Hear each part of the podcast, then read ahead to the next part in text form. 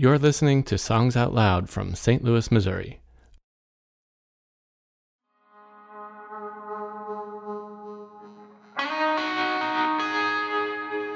Who is my God?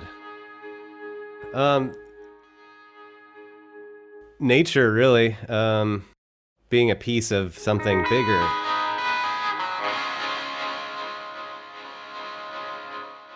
When tremolo and delay interact, you can get some really cool vibes happening. Major seven, A flat minor instead of A minor. 'Cause I had a couple other possible notes, pushing myself to my limit, and maybe still not finding answers.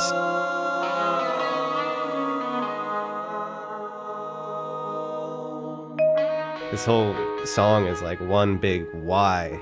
Like Songs Out Loud breaks it down, instrument by instrument. I probably at that point lyric did a by lyric, rhythm and electric. beat by beat. It's kind of like a divey honky tonk or something. And I turned and looked at God straight in the uh, I think we've all been led astray uh, quite a bit. Um,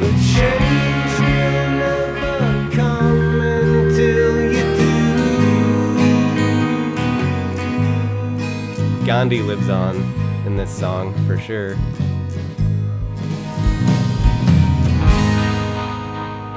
I'm Aaron Dorr.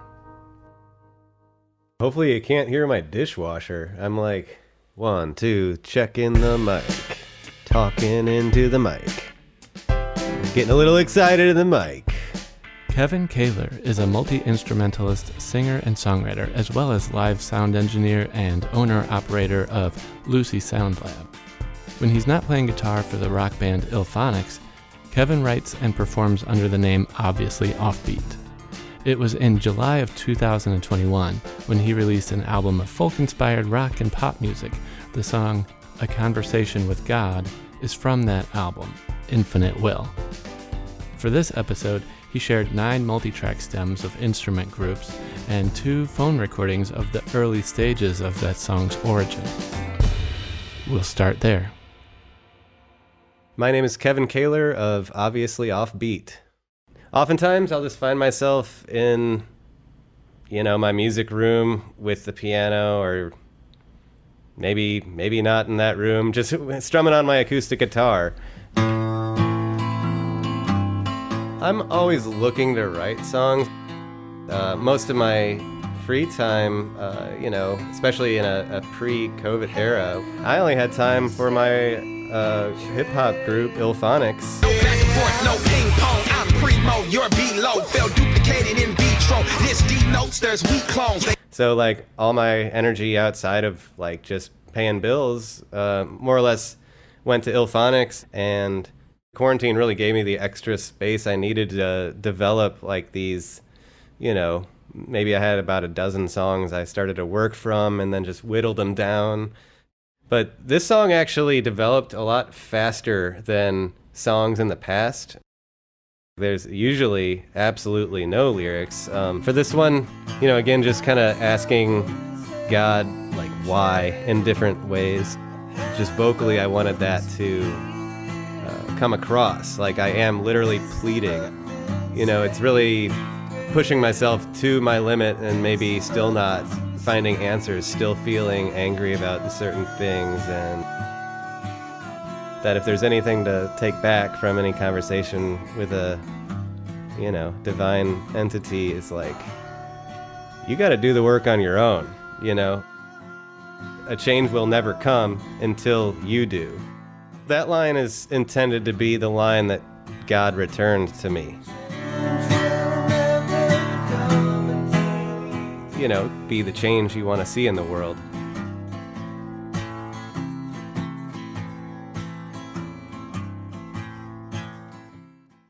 Yeah, it started in A minor. Voice memos are the beginning of every new song. I'll just come up with like a figure that I kind of like, and then I'll just start vocalizing over it. And it's just, it's not so much about specifically what the word is, it's more about what the sound of the word is.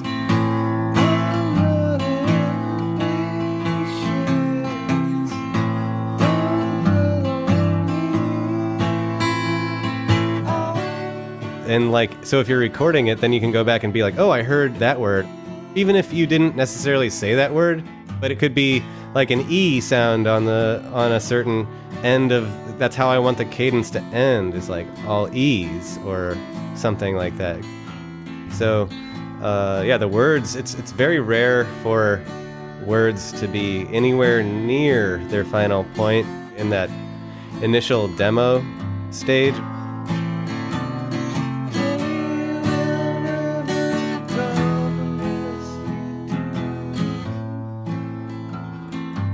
The first demo, I'm kind of singing it very, very softly, but I was like, yeah, I like the melody, but I don't want it to sound like I'm whispering. So then I tried it the second time where I'm like really using uh, the full strength of my my throat and everything.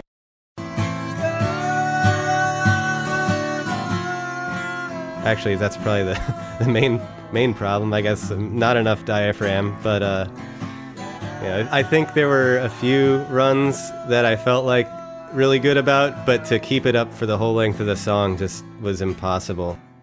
You know, my voice is cracking like the whole time. It's like, uh, you know, literally like knocking on heaven's door or something. I'm, I'm taking myself to as far as my physical body will let me go. Which, even if I got it right in the studio, I'm still to have to play this live at some point. So uh, I decided to move the key down a half step.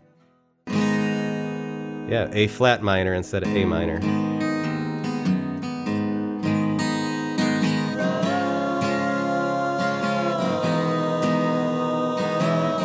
Yeah, like this isn't music isn't always something that just comes naturally. Like it could be a really painstaking process, overthinking and doubt and like is this good enough? It takes work. I turned and looked at God straight in the eye. It, this was the last song on the album that I recorded vocals on. A change will never come until you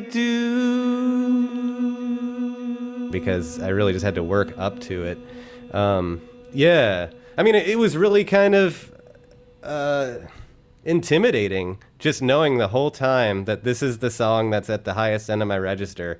And I'm like, am I going to be able to do it? I don't know. But, like, you know, ultimately we did it. And I've had enough of this hatred. Is there any kind of special prep you do for your vocals? Like, you know, tea and honey. Um, always tea and honey. Always. Oh, okay. Like, seriously, it's, it's, it helps so much. Um, so yeah, usually some sort of lemon squeeze in there as well. Um, Justin Smith, who, among others, has worked with Mark Lanegan of the Screaming Trees and Queens of the Stone Age, and I refer to him uh, as the godfather of grunge. Not just a vocal inspiration, but wow, that's a mammoth of a songwriter there. And basically, the the melody in the verse is very much inspired by a, a Lanegan kind of a phrasing. This is the song Riding the Nightingale by Mark Lanegan, rest in peace, from the 1994 album Whiskey for the Holy Ghost.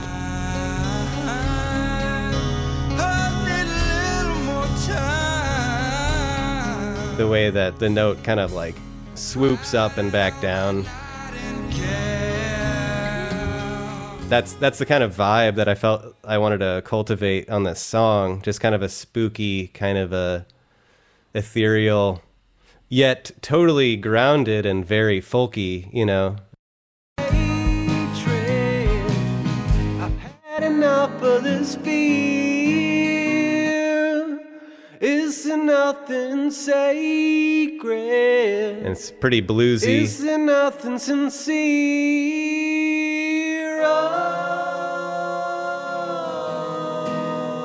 Yeah, Justin certainly helped me decide like which uh, which which harmonies kind of should be there because I had a couple other possible notes. He's talking about the choice of possibilities for overlapping vocal melodies.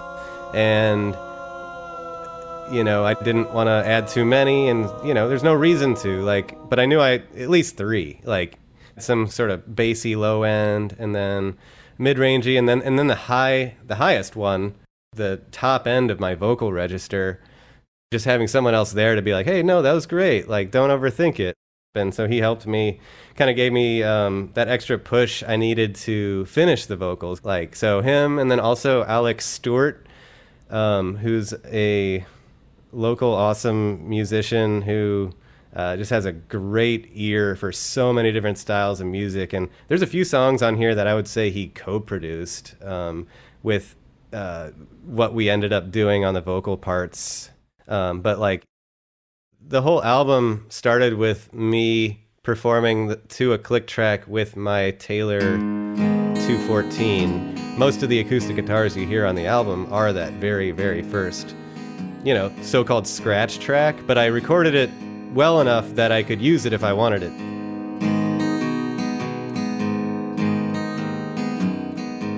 I probably at that point did a the rhythm electric part just to see and just so I could like mute and unmute those different ones and see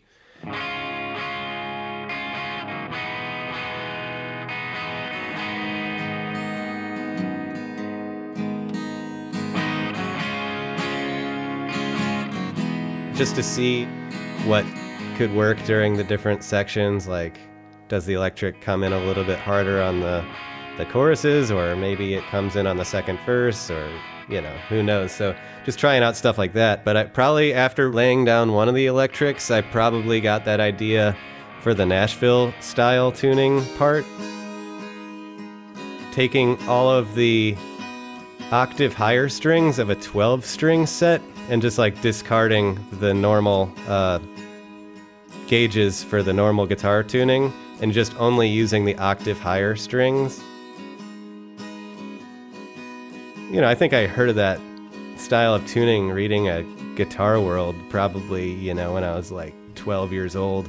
And like, I, I, I don't think I fully understood it until I like saw it again later and then I looked it up and I was like, oh yeah, that would be, that'd be great just to mimic a 12 string sound without owning a 12 string.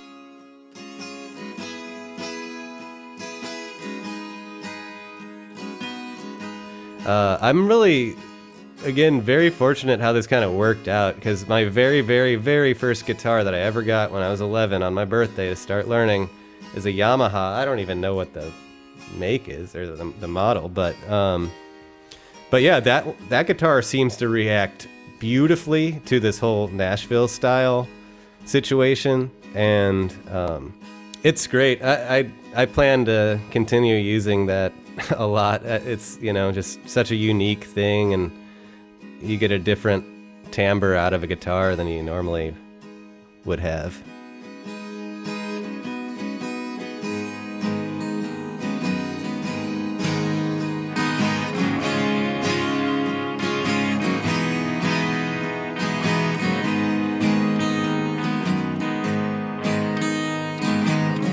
So yeah, guitar would be the the first thing recorded on all the songs, and then drums was next.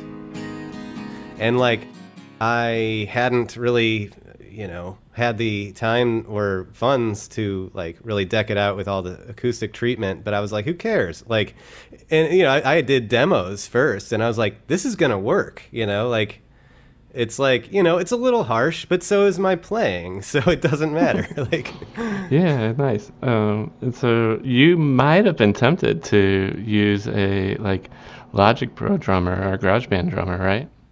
no never only if the project were like electronic focused like whenever you hear electronic drums on a rock song i just i just want to throw up. Like like after having like gained uh you know critical listening skills over the years and listening back to like Collective Soul's Shine like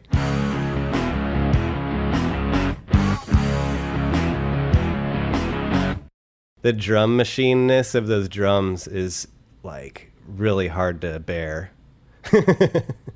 Again i'm you know just the whole theme of the album is working with what you got like that's just the vibe of this album. It's not that I'm against using electronic elements. It's just that uh, all the songs really started with acoustic guitar, kind of like in that, you know, folk lineage almost. And like, I wanted to keep it consistent. Uh, and I, I didn't want to uh, do stuff on the drums that like literally I could not do. Like, um, just really simple stuff. And, and so, um, even having the vibe of um, it's kind of like a divey honky tonk or something, and I intentionally had the instruments and the drums like especially feel like there there was a drunk drummer just like trying to keep up, but then by the end of the song he kind of has it, you know.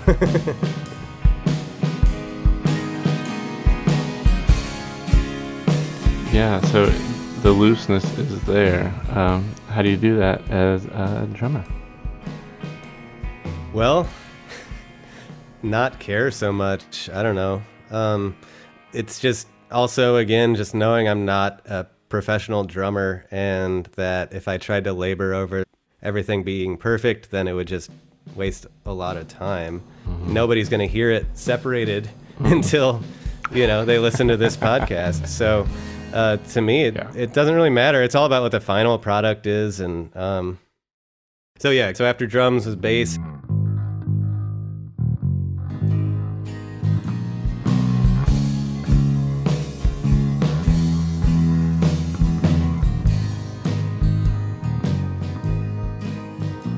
So, one of the takes is lead ideas, or more of like what you would think of as a effects guitar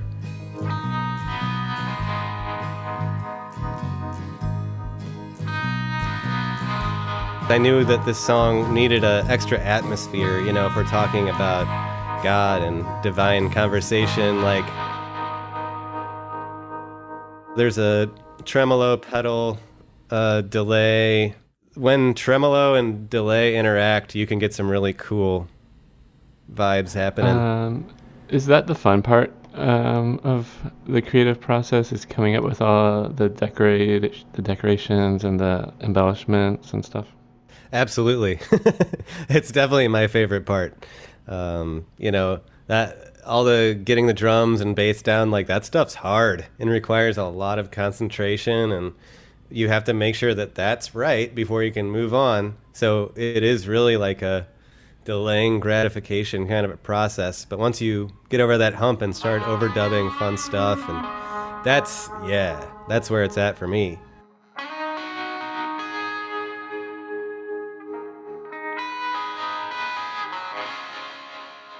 Okay, so you have most of all these layers and then you start mixing it. Um, at some point, a vibraphone happened. Talk to me about that. okay, yeah. So honestly, the vibraphone is what helped me complete the whole album. Nice. Because I started to think all these songs were boring. Like, I was like, man, they all kind of sound the same.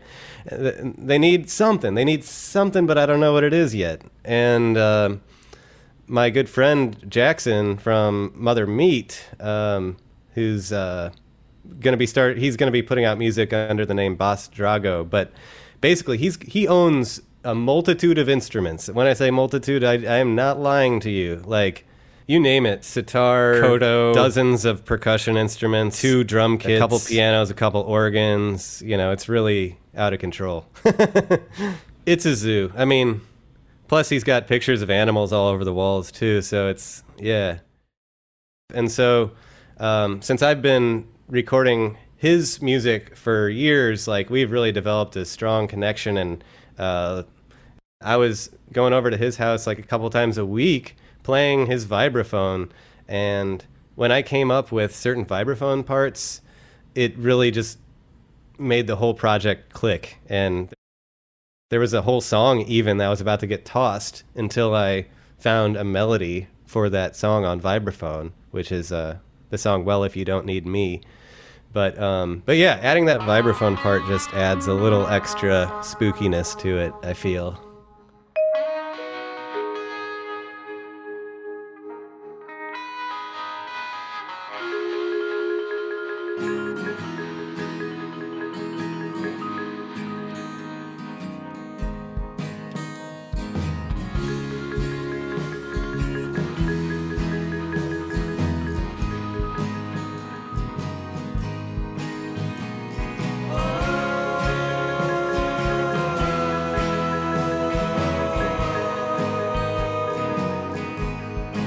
Before we conclude with the finished version of the song, a quick note.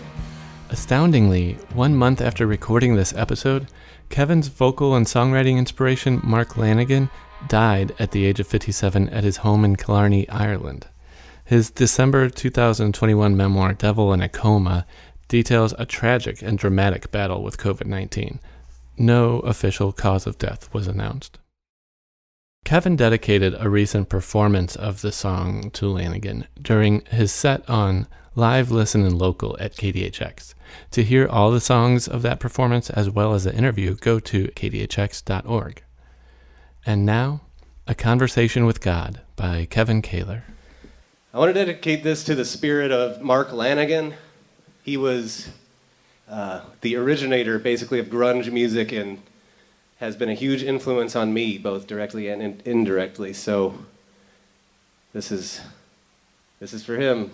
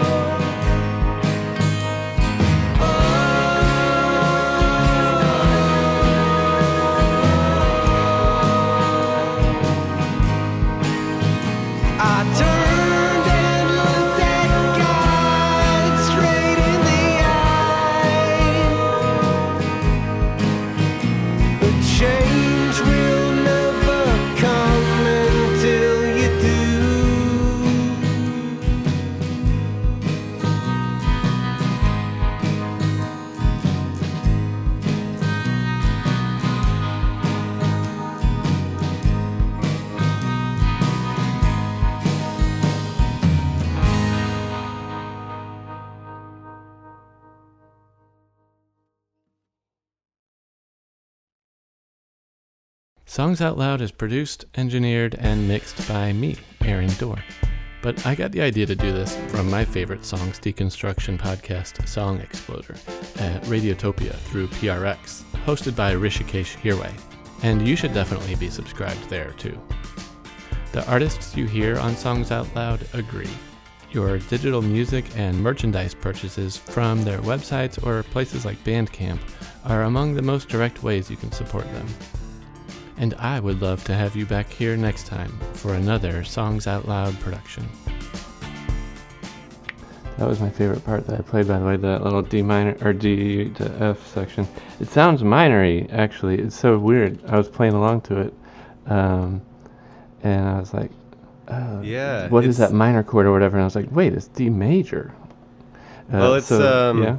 ends up being, well, yeah, they're both major, but I guess um, it the harmonies kind of Maybe blur the lines. I think is what happens. The vocal harmonies, Yeah.